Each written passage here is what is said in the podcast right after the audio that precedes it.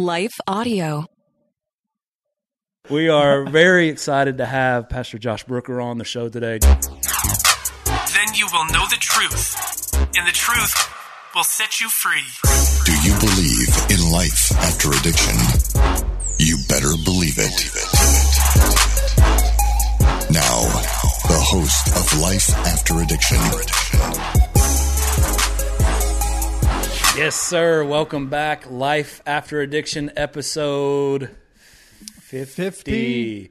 50. 50. Thought I was wrong for a second. Yeah, no. I don't want to ask Carl. Who knows what he's going to throw up there. Yeah, He's- I don't he's know how you do that. Yeah. we had to get on the Carl. Anyways, we- so as you could see, we have uh, just the one camera again, which means that we have a very special guest, and I am excited about this guest. Um, he is a pastor. He's a podcaster. He's an author, but what he's probably most famous for is he's an escape artist. He was once did a trick where he was handcuffed in the ice water. No, none, all of that's true, but the last part.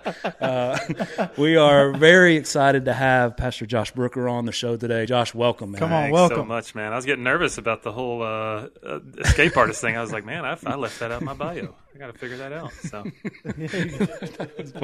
I don't know. Sometimes I just do random things, and I just envision like in a straight jacket under like Houdini stuff. I don't know. That was so he doesn't do any of that, but he is a pastor. He is a podcaster. He is an author, and so, man, it is an honor to have you on Life After Addiction. And I'd like to start, man, just kind of tell the people. I think a lot of our listeners, especially a lot of alumni within the last couple of years, are going to recognize you, your voice, or if they're watching, they're going to recognize you as the pastor of Experience uh, Community, Cannon County, uh, set under your preaching for a season of their life, and so.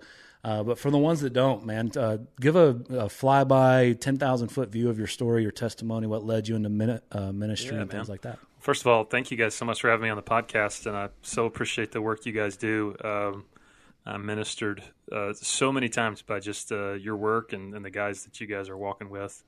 Um, so I appreciate you guys a lot, and uh, y'all mean a lot to me. Just the ministry that you do and the work you do. So thank you.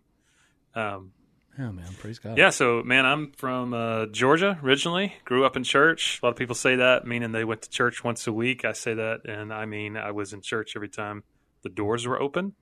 Uh, my dad was in seminary when I was born. My mom was a worship coordinator. So growing up in church, I saw good things. I saw bad things. I saw ugly things. I saw behind the scenes. Saw how the sausage was made in the seedy underbelly of church. So, um, as you can imagine, as a kid, uh, that was at times life giving and beautiful, and that was at times very uh, damaging and destructive.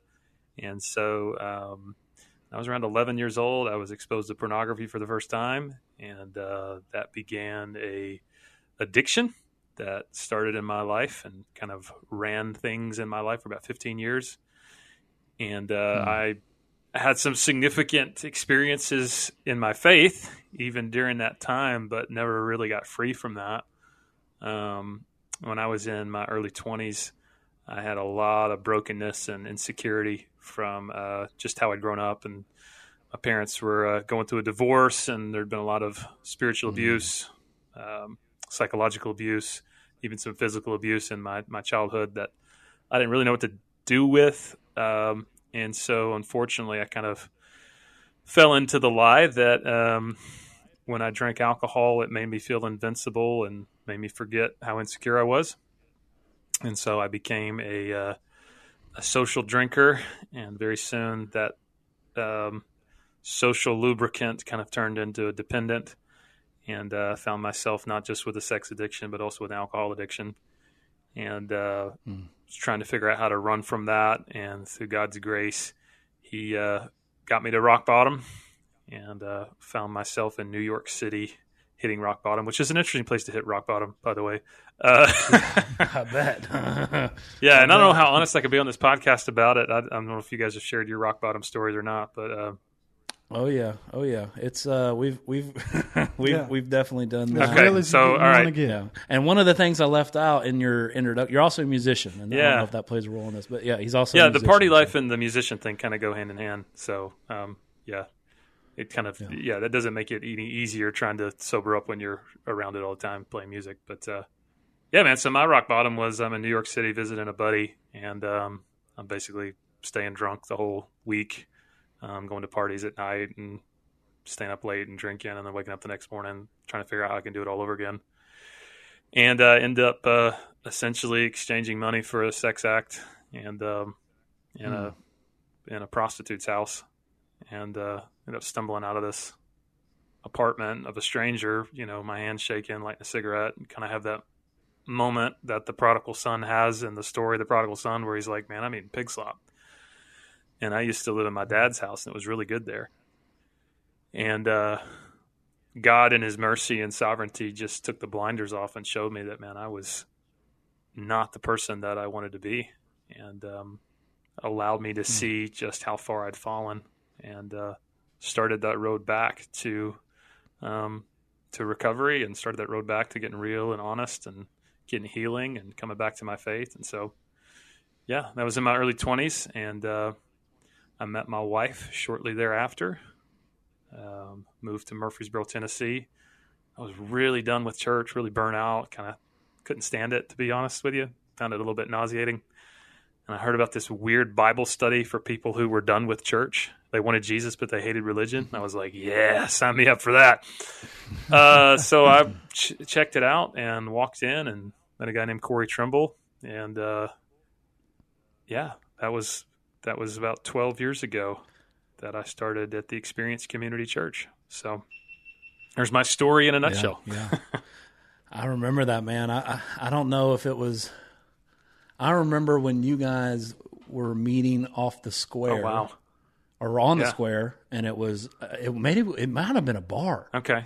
um, or above a bar, or wherever Yeah. it was. But uh, I remember going. It's like, yeah, man, this is special. There's something about this. Uh, I remember taking. We used to have a a transitional house in Okay. Murfreesboro, and I was kind of over that at the time, and so I'd take the guys there. But I remember way back. That might have been 10, 9, 10 years ago, but I don't think it was Yeah, twelve. man. But but yeah, I remember that, and so. So now here you are. God's redeemed you, restored you, and placed you in a place of leadership. You're you're the head pastor of a church and a growing church, and man, we're thankful to to partner in ministry with you guys. Um, you're a big part of what we do at S2L and locally, and that, that the guys can go and, and feel welcomed at your church and not because a lot of guys are, they're flying in from all over the country and church was like you. I mean, I think I think a lot of people, myself included, maybe Ryan and Carl as well, that there's a there's a when it comes to the shame and the guilt and maybe even a projection. I don't know that all people put this on us, but there's a projection of, oh man, they look at me different. Oh man, um, I'm not welcome here. Absolutely, man. Uh, and and I just I feel like all of the guys that come through when they come to experience, uh, they don't feel that. They feel at home. They feel and, and then there's all the churches that we really go to, they feel at home. They feel loved God. and accepted, and so they're able to to receive a message. And and I don't know, man. I'm I'm super excited for that, and I'm thankful for your story. And um, Ryan has a couple questions he wants to to get into, but first we're going to take a quick commercial break, and we'll be right back. Hello, folks. My name is Derek Greer, and I'm reaching out to fellow pastors and church leaders just like you to join me and other Christian leaders and organizations throughout the nation as we come together on June 8th and 9th for National Unity Weekend. Together, we will show the love of Jesus as we serve our communities on Saturday, June 8th, and then preach from a shared text on Sunday, June 9th. To register, go to unityweekend.com. That's unityweekend.com to join us as we unite the church and unite the nation. What impacts you every day? There is one book that influences almost every aspect of our lives. Museum of the Bible reveals the Bible's impact on your favorite musicians and artists, the way we measure time, social justice, our national monuments, and more. The Bible's impact is all around you. Discover how at museumofthebible.org/impact. All right, we're back. We're back. So, Josh, man, thank you so much for your story, uh, opening up, being vulnerable with us. Uh, and that's one of the things that we've heard, you know, from alumni and feedback from people that we've never met about the podcast is it's a breath of fresh air that you guys are just real and the mask is off and, and you're authentic with your speech and your stories. And it's a lot of hope. And so I'm thankful for that. And then Ryan, go ahead, man. Let's let's first let's you're going to ask him about the book. One thing we didn't Yeah, talk about at the beginning. Committed Biblical Masculinity is Josh's new book, Pastor Josh's new book. Uh, get, just came out this month. Yeah, last month? August 26th, so a couple weeks ago. August 26th, and that is um, you could find it everywhere, Amazon, things Yes, like sir. that. Yeah, and it is perfect for this podcast, as we also, like I said, have a lot of alumni wanting to to step into biblical masculinity, and so we're Yeah. just in there. Yeah, first, man, I really do just want to thank you. Um, prior to coming to Tennessee, um, I didn't have a relationship with Christ. I found Christ actually at S2L, and your church um, was played a significant role in where I am today. Um, I can't describe what Woodbury experience and Murfreesboro experience means to our program and how intricate of a role that y'all play. Um, it's pivotal. It, it's pivotal to everything that God does here and how He works through y'all. Um, in the lives of our men, we get to see the benefits. We get to see the fruit. Um, we get to see the transformation that occurs, and it's a beautiful thing because you're preaching here in Woodbury, Tennessee. Yet these men take what you, the seeds that you have planted, out to all parts Praise of the country. Yeah. And so your reach goes far beyond even what you know, even to my family. I'm from Houston originally.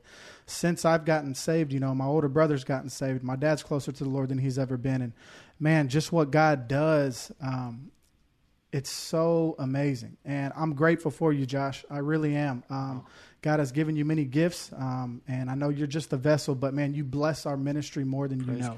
Yeah. Like more than you know. Uh, but with that being said, man, your book is really good. I haven't read the whole thing, but there are a couple things I wanted to touch on. One of my favorite chapters was chapter four. Uh, you talked about conquering your vices, and I really loved it because you talked about uh, Romans seven and Paul's struggle. You know, um, why do I do the things that I don't want to do, and the things I want to do I don't do? And you talk about being real and about how we all have a kryptonite you know and in fact it's powerful whenever we can bring that to the light because god's power is made perfect in our weakness therefore paul says i boast all the more gladly in my weaknesses so that the power of christ may rest upon me but i'm going to read a short excerpt and maybe you can just kind of comment on that and elaborate just a bit but it's something that spoke to me and i'll go into why but um, this is on page 85 if you had the book, and it's called Walking in Victory. And it says, When we experience God's grace, deliverance, and forgiveness in an area of sin, it's liberating. When we finally take steps towards freedom through honesty, repentance, and confession, we find ourselves coming alive spiritually in ways we never thought possible. And this right here was the kicker for me. But after we have experienced that initial freedom, it can become so easy for us to fall into a kind of spiritual triumphalism that memorializes our deliverance without reminding us of the necessity of staying in a place of freedom. Walking in victory is a daily practice, not a one time event. And that's something, I guess, in addiction recovery, I can just relate to so much because I was on that pink cloud um, for our viewers. And I think most of our listeners probably know. If you don't, I went through here three times actually as a student. Um, and I know what that feels like to, to be delivered and just feel redeemed and renewed and restored. And yet it's almost as if like I forget that there's man's responsibility and me being proactive and engaging in my faith and not just merely sitting on my hands and saying, God's got Yeah. this. Yeah. Um, could you elaborate a little bit on that Yeah, and man. just like walking in that Absolutely, victory? man. And honestly, I think a, a lot of that comes from my own failure in that area of experiencing, Mm. you know, the deliverance of God over, you know, porn addiction or over alcohol dependence, and then kind of going, you know, all that's behind me. I used to struggle with that. I don't struggle with that anymore. And Amen. you know, there is a truth in which um, that is the old man. That guy's been put to death. But like, we're still in this now, but not yet as Christians, right? We we have who we are in Christ. That's who we really are. But if we're not careful, man, that old man can start to creep in, and um, I, I think there's great danger in somehow believing that we are immune to struggle, that we're immune to falling back into our old ways. Um, you know, the language of the New Testament often is uh, of, of us staying awake. Because, man, it gets so easy to just be lulled to sleep when we just think, you know, I'm, I'm- that's never going to happen. I'm never going to slip back into that. I'm, I've graduated from that.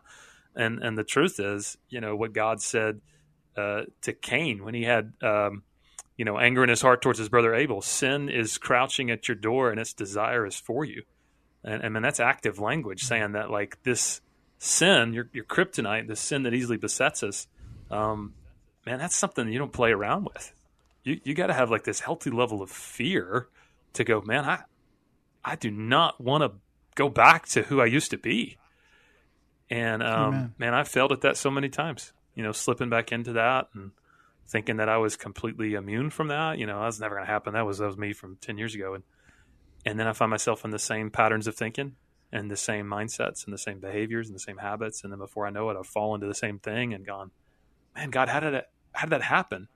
And it just happens honestly for me. I don't know how it is with other guys, but you know, memorializing our deliverance as a way of just going, well, I've got victory and yeah, thanks Jesus. I, I don't have to practice any responsibility in maintaining that victory. I don't know if that makes any sense or not, but Yeah. No, it absolutely does. And I think for me, at least I'll speak personally, it's like the humility aspect. The further I grow in my walk with the Lord, like the more difficult it is to get to that place of like, I don't know. I guess just because whenever I'm at a place of brokenness, it's easier for me to bring things to the light, you know. But whenever you see yourself higher than you ought Mm-hmm. to, you know, Paul talks about in Romans, assessing ourselves, you know, with the faith that God has given us. Whenever I'm seeing myself in a higher light, I'm I'm not possessing that humility required to just be transparent and vulnerable and honest with myself. It's like, yes, I have been delivered, but I also, man, I have to, like you said, fear that sin, fear that Yeah. temptation, um, and, and ultimately just the fear of the Lord. You know Absolutely, that that causes you to continue to relentlessly pursue the things of God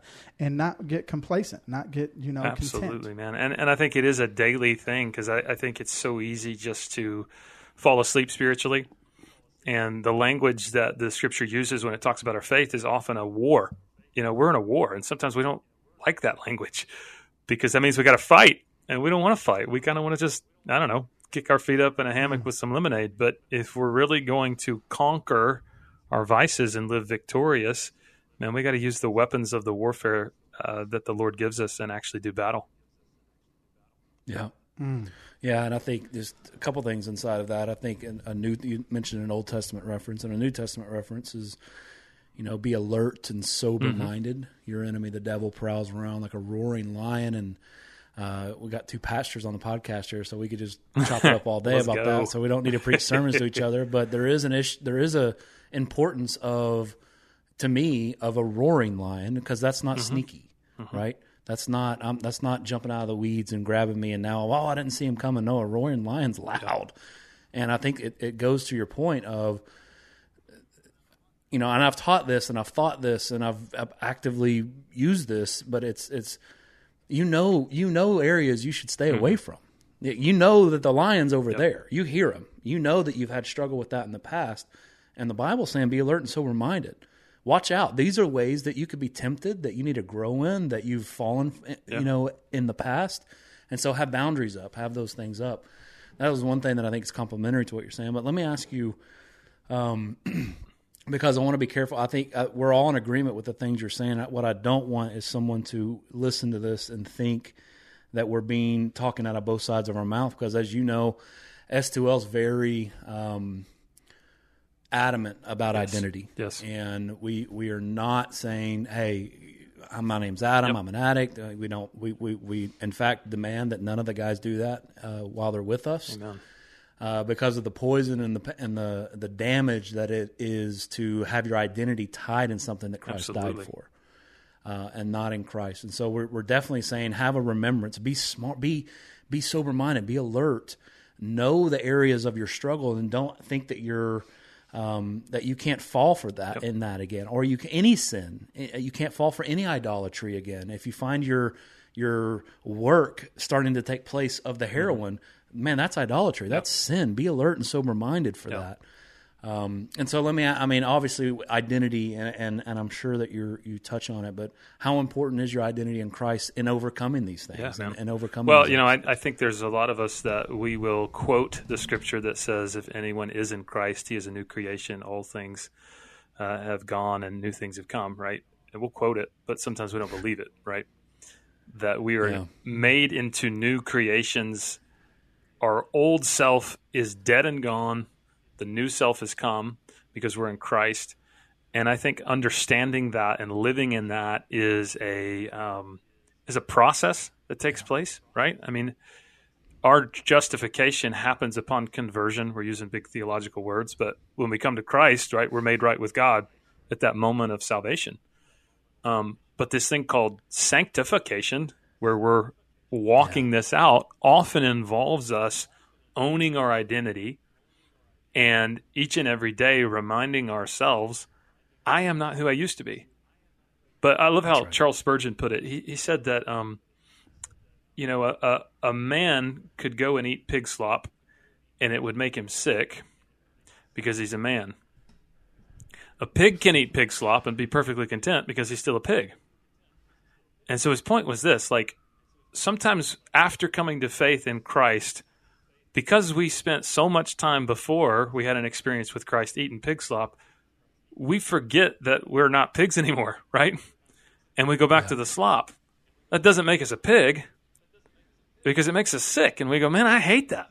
That doesn't satisfy me. That hurts me, right? And that's an indication that our nature has changed and the things that we used to enjoy actually make us sick. But mm. really, in my own life, the battle of um, sanctification in that area of uh, recovery from addiction, man, just involves tearing down the strongholds of my mind. Like my identity is in Christ. Um, first and foremost, I'm identified by that. But the stronghold in my mind tells me that I always am going to be someone who struggles with this particular sin. I'm always going to be an addict. I'm always going to be this. I'm always going to be that, right? None of those things are true. But if I believe them, then I'm giving that stronghold in my mind more power. And so the yeah. battle of having our minds renewed, which is what the Word of God says we're called to do, is to tear down those strongholds and to bring them under submission to the truth of the Word of God. And the Word of God says that if anybody's in Christ, they're a new creation. The old things have gone away, the new things have come. And it's just a matter of walking in that and not letting those strongholds in our mind lie to us. Um, I can't remember who it was, but I, I love this line that uh, God knows our sin, but He calls us by our name, and the devil knows our name, but he calls us by our sin. Ooh. Right? Ooh, I like yes, that. Lord. That's a good preacher line. Yeah, you can. Yes, hey, you can use that next time now. you preach somewhere, man. Just go. You know, I was thinking the other day. Clip it. Uh, Come on. I was actually the one. That were, were you really? Okay, it, yeah, so yeah, You're yeah, welcome okay, to use yeah. it. No, no, no, no, no. I definitely will steal it though. That's but awesome. I mean, it's so true. Like we we have sin that easily besets us. We will not be perfect until the perfect comes. Right? We see Jesus face to face. But we are righteous because of Christ. His righteousness has been imputed on us. It's been given to us as a gift. And so, man, we stand before Christ positionally righteous, even as we are learning behaviorally to conform our outer life with our true inner self, who we really are in Christ. I mean, that's a lifelong journey, uh, but it's one that we don't walk yeah. alone. We walk it in community. We walk it through the help and the aid of the Holy Spirit, and and yeah, yeah, let me let me kind of add to that, and then I think we need to take our, our last break, so we have the whole back half to to talk, and then I believe you have some more. But so we have a saying, uh, and I'd love your input on this. And, but from the rooms of recovery will come the revival of a nation. Mm. We felt like the Lord put that on our heart, uh, and I believe specifically with us, what we've seen, even even in Chitty's story, that's revival. Mm God saved him, and then all of a sudden his brother saved, his dad's close. Amen. That's revival. Uh, and so, in tying it in with what you're doing with biblical masculinity, there is a role, uh, equal, equal, but there is a role that a man mm-hmm. plays. Um, and, and especially with guys like us, we've been in the dumps, man. We've been in the pit. We've we've been told that we are secondary citizens in our own minds, as you just proclaimed. Hey, I'm always going to be this. But not only that, man, that's what the secular world's yeah. telling us as well. How many rehabs did I go to that I was I was told that I'm always going to be this, and I was not allowed to speak at a meeting unless I did proclaim that I mm. was this. So it's it's already there, and that's the secular norm. And what we believe, we really believe this, men and women, that through this devastation of addiction, through the devastation of all sorts of addictions, especially now, there come, uh, there's probably going to be new. I, I honestly think maybe by the end of the year, definitely next year, that we'll have multiple people come through with a technology mm. addiction. Wow. Uh, not only not only like porn, but sure. I mean video games and YouTube and meaning it's affecting their lives. They can't hold a job, you know, all of the things. But through that devastation, through people finding their identity in Christ and being broken and being devastated that man there's a new hope. I don't give a rip what they they Yeah. think anymore. I've been told I'm this. I've lived that life. I thought I was that but now God gave me a new name. I've been crucified with Christ. It's no longer I who live but it's Christ who lives in me. And man that's why like with your book and with Christian men stepping up and and and proclaiming God's truth I really man I'm I'm fired up that you're doing that. I'm fired up that we're we're like minded in that because revival is happening revival there is a feel uh, uh, around almost like a resurgence of God's men and women rising up and saying hey I know that I lived a rough life. I know that a lot of things are saying that I should not speak the truth, not my truth, but the truth, right? Everyone has their own truth. And I know you've covered that on your podcast many times called Beards in a Bible, by the way. I don't think we, we proclaim that. You need to check them out. It's, it's everywhere you could find podcasts, but they've also started on uh, YouTube we have, now. Yeah. right? We got like 12 listeners. So Yeah, you're videoing it. well, hey, R12, you go over and listen There to you their go, there 12. you go. um, uh, then, yeah, but but it, it's an it's amazing. It's just a conversation with you and a close friend uh, on these type topics. But yeah, man, from the rooms of recovery comes a revival of a nation, and that, and that could be you at home listening or watching. Man, it, go and get this book. Hear the things that we're saying. Stop making excuses. Stop being lazy, and stop listening to the lies in your head and the lies that aren't in the in the hmm. Word, the lies that are said of you that aren't true, and step into your purpose, man. I mean, we're here today as Christians, obviously because of the Holy Spirit, but the Holy God used twelve men, and now there's two billion professing Christians. What if some men stepped up, mighty men and women of valor stepped up now and pushed back against the darkness, man? I really believe uh, that that this nation could turn to God, and it needs to. I, I I think we're close, and I love your input when we come back. But I think we're close to being a post-Christian nation, uh, as Europe is. And so, let's take a quick break. We'll be back. Hello, folks. My name is Derek Greer, and I'm reaching out to fellow pastors and church leaders just like you to join me and other Christian leaders and organizations throughout the nation as we come together on June 8th and 9th for National Unity Weekend. Together, we will show the love of Jesus as we serve our communities on Saturday, June 8th, and then preach from a shared text on Sunday, June 9th. To register, go to unityweekend.com. That's unityweekend.com to join us as we unite the church and unite the nation. What impacts you every day? There is one book that influences almost every aspect of our lives. Museum of the Bible reveals the Bible's impact on your favorite musicians and artists, the way we measure time, social justice, our national monuments, and more. The Bible's impact is all around you. Discover how at museumofthebible.org/impact. All right, we're back. We're back. We're back. All right. So, did you have uh, you had something else you wanted to talk about with? It was just kind of going into what you were just saying, Yeah. uh, about living a life of purpose, and that's what you titled um, chapter seven, and we discussed it briefly beforehand.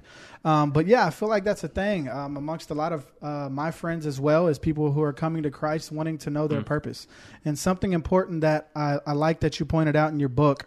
Um, you said first you don't have to wait to hear a specific re- revelation from God to serve Him with your life. Uh, meaning, there's basic things that all Christians, right, we are called to, right, living a holy life, discipleship, treating others as you want to be treated. Those basic things, and if I can't get those right, right, then I'm not going to get something greater right. Just like God calls us to be good stewards of little before He's going to give me a lot to be a good steward of, uh, because He knows what's best for me. But you went into some specific questions that like helped stir the affection and thoughts of others to like find their specific calling. Um, and I thought that was, man, I thought that was excellent. I, I read them myself and I was reading your descriptions of each of the questions and I was like, man, had I read something like that a little bit sooner in my walk, like that would have drastically helped me Yeah. uh, kind of find that specific purpose that God was calling me to. I mean, I'll read just a, a question or two just so the listeners can hear, but like, what are some things that I find naturally easy for me that others may find difficult? And then you describe that, you know? Um, what are some practical skills or experiences that I have that I, uh, I could use to serve God and other, others with? I think just something so tangible and practical and applicable, like having those questions and describing those, it really does help somebody to navigate the road and the direction of like, man, where is God calling me to specifically? What where in ministry is He specifically calling me to? But could you elaborate on that? Like, how did that come about? How did God yeah, put that man. your heart? Um, so I think growing up in the church world, in and around the church world, there's so much pressure, um, especially when like the book, The Purpose Driven Life, came out of trying to find your specific, you know, and if you don't find specifically your purpose, you're wasting your life. And and I remember just as a young Yeah. guy going, "Oh God, I can never figure it out." Right. Um, and I, I heard somebody preach a sermon one time. I thought it was such a powerful and simple and practical message. It's when God asks Moses at the burning bush, "What's in your hand?" And, Moses, if you remember, he has a staff in his hand because he's a shepherd. And God takes that staff in Moses' hand, and God uses that staff to be a miracle working instrument. And so the the point of the whole sermon was like, hey, listen, like so often we overcomplicate this thing called finding our purpose, but what God so often does is he just goes, "Hey man, what's right in front of you? What's in your hand? What are you hmm. what are you good at naturally? Or what experiences you had?" You know, I, I share in the book about a guy I met on a mission trip that was drafted by the Texas Rangers, and uh, his whole life was baseball, travel ball, baseball through high school, all these you know leagues, and then he blew out his knee and and uh, you know early on playing in the minor leagues, and he thought, man, my life is over. I don't have anything. And then uh, he found out that in the Dominican Republic, baseball is everything. So what he had in his hand was an incredible background and experience of the sport of baseball.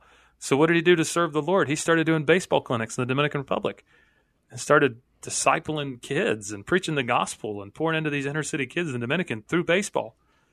And you know, I think so often we're sitting on our hands going, God, what do I do?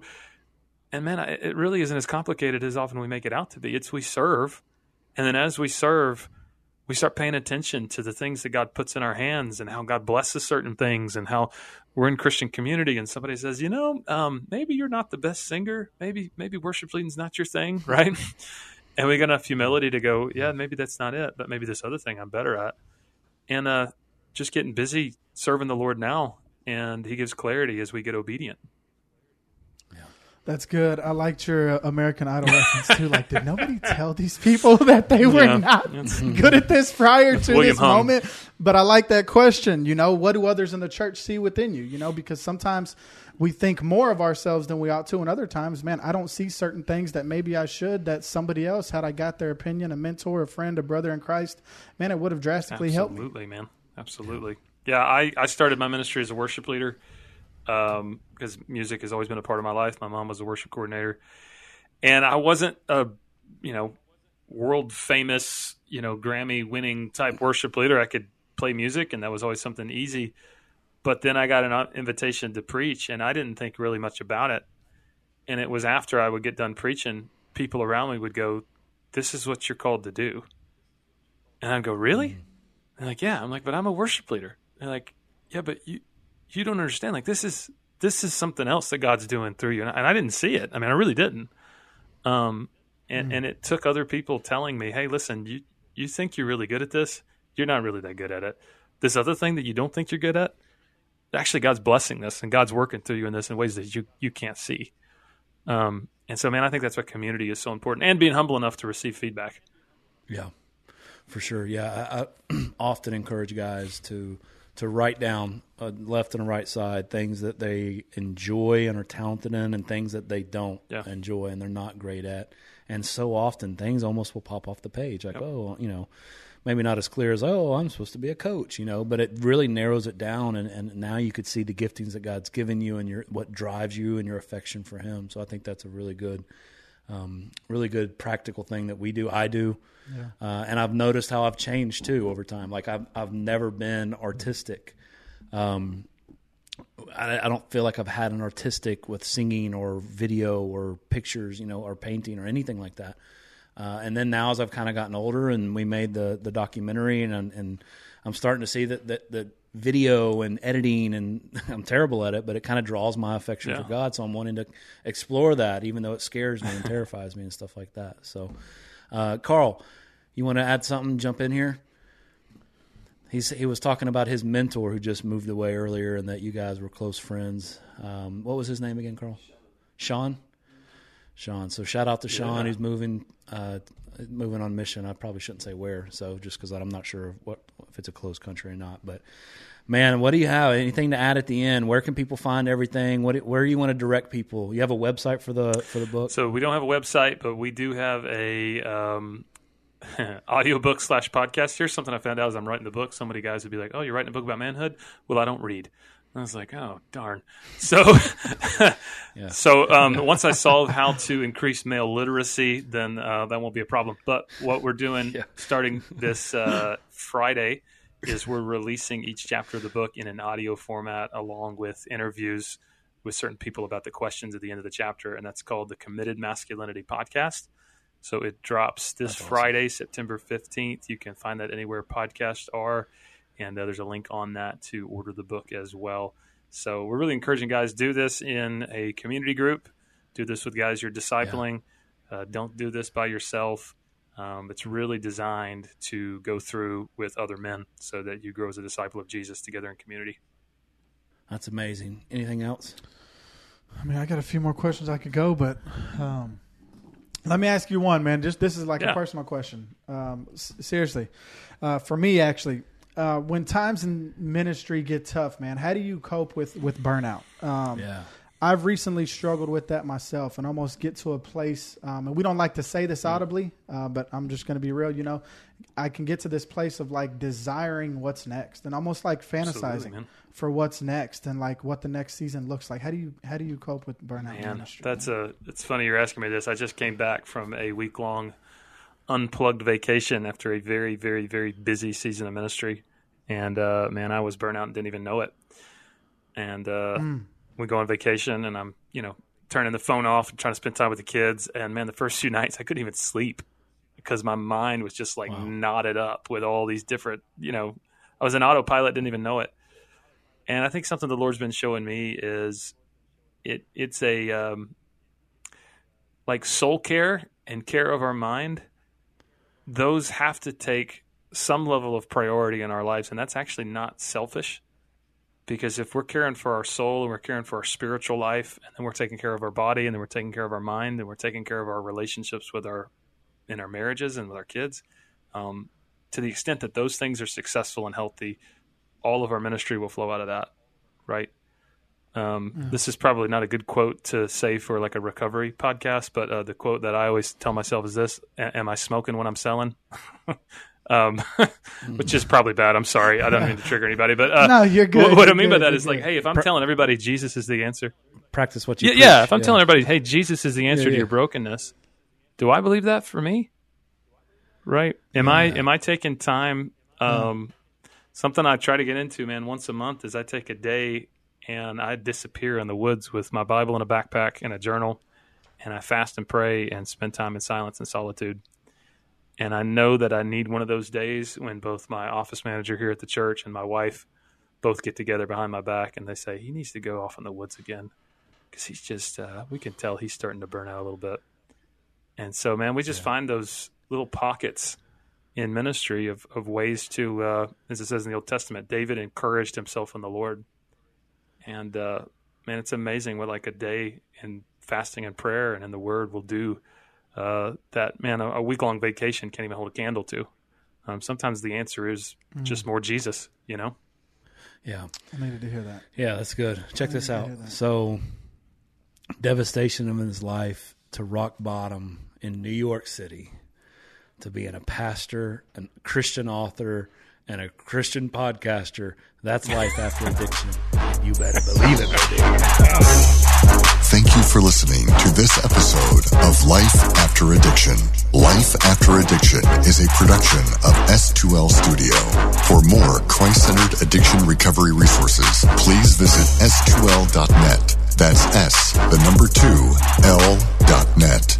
For more information about S2L's licensed and accredited residential program, please visit s2lrecovery.org. That's S, the number two, L recovery.org.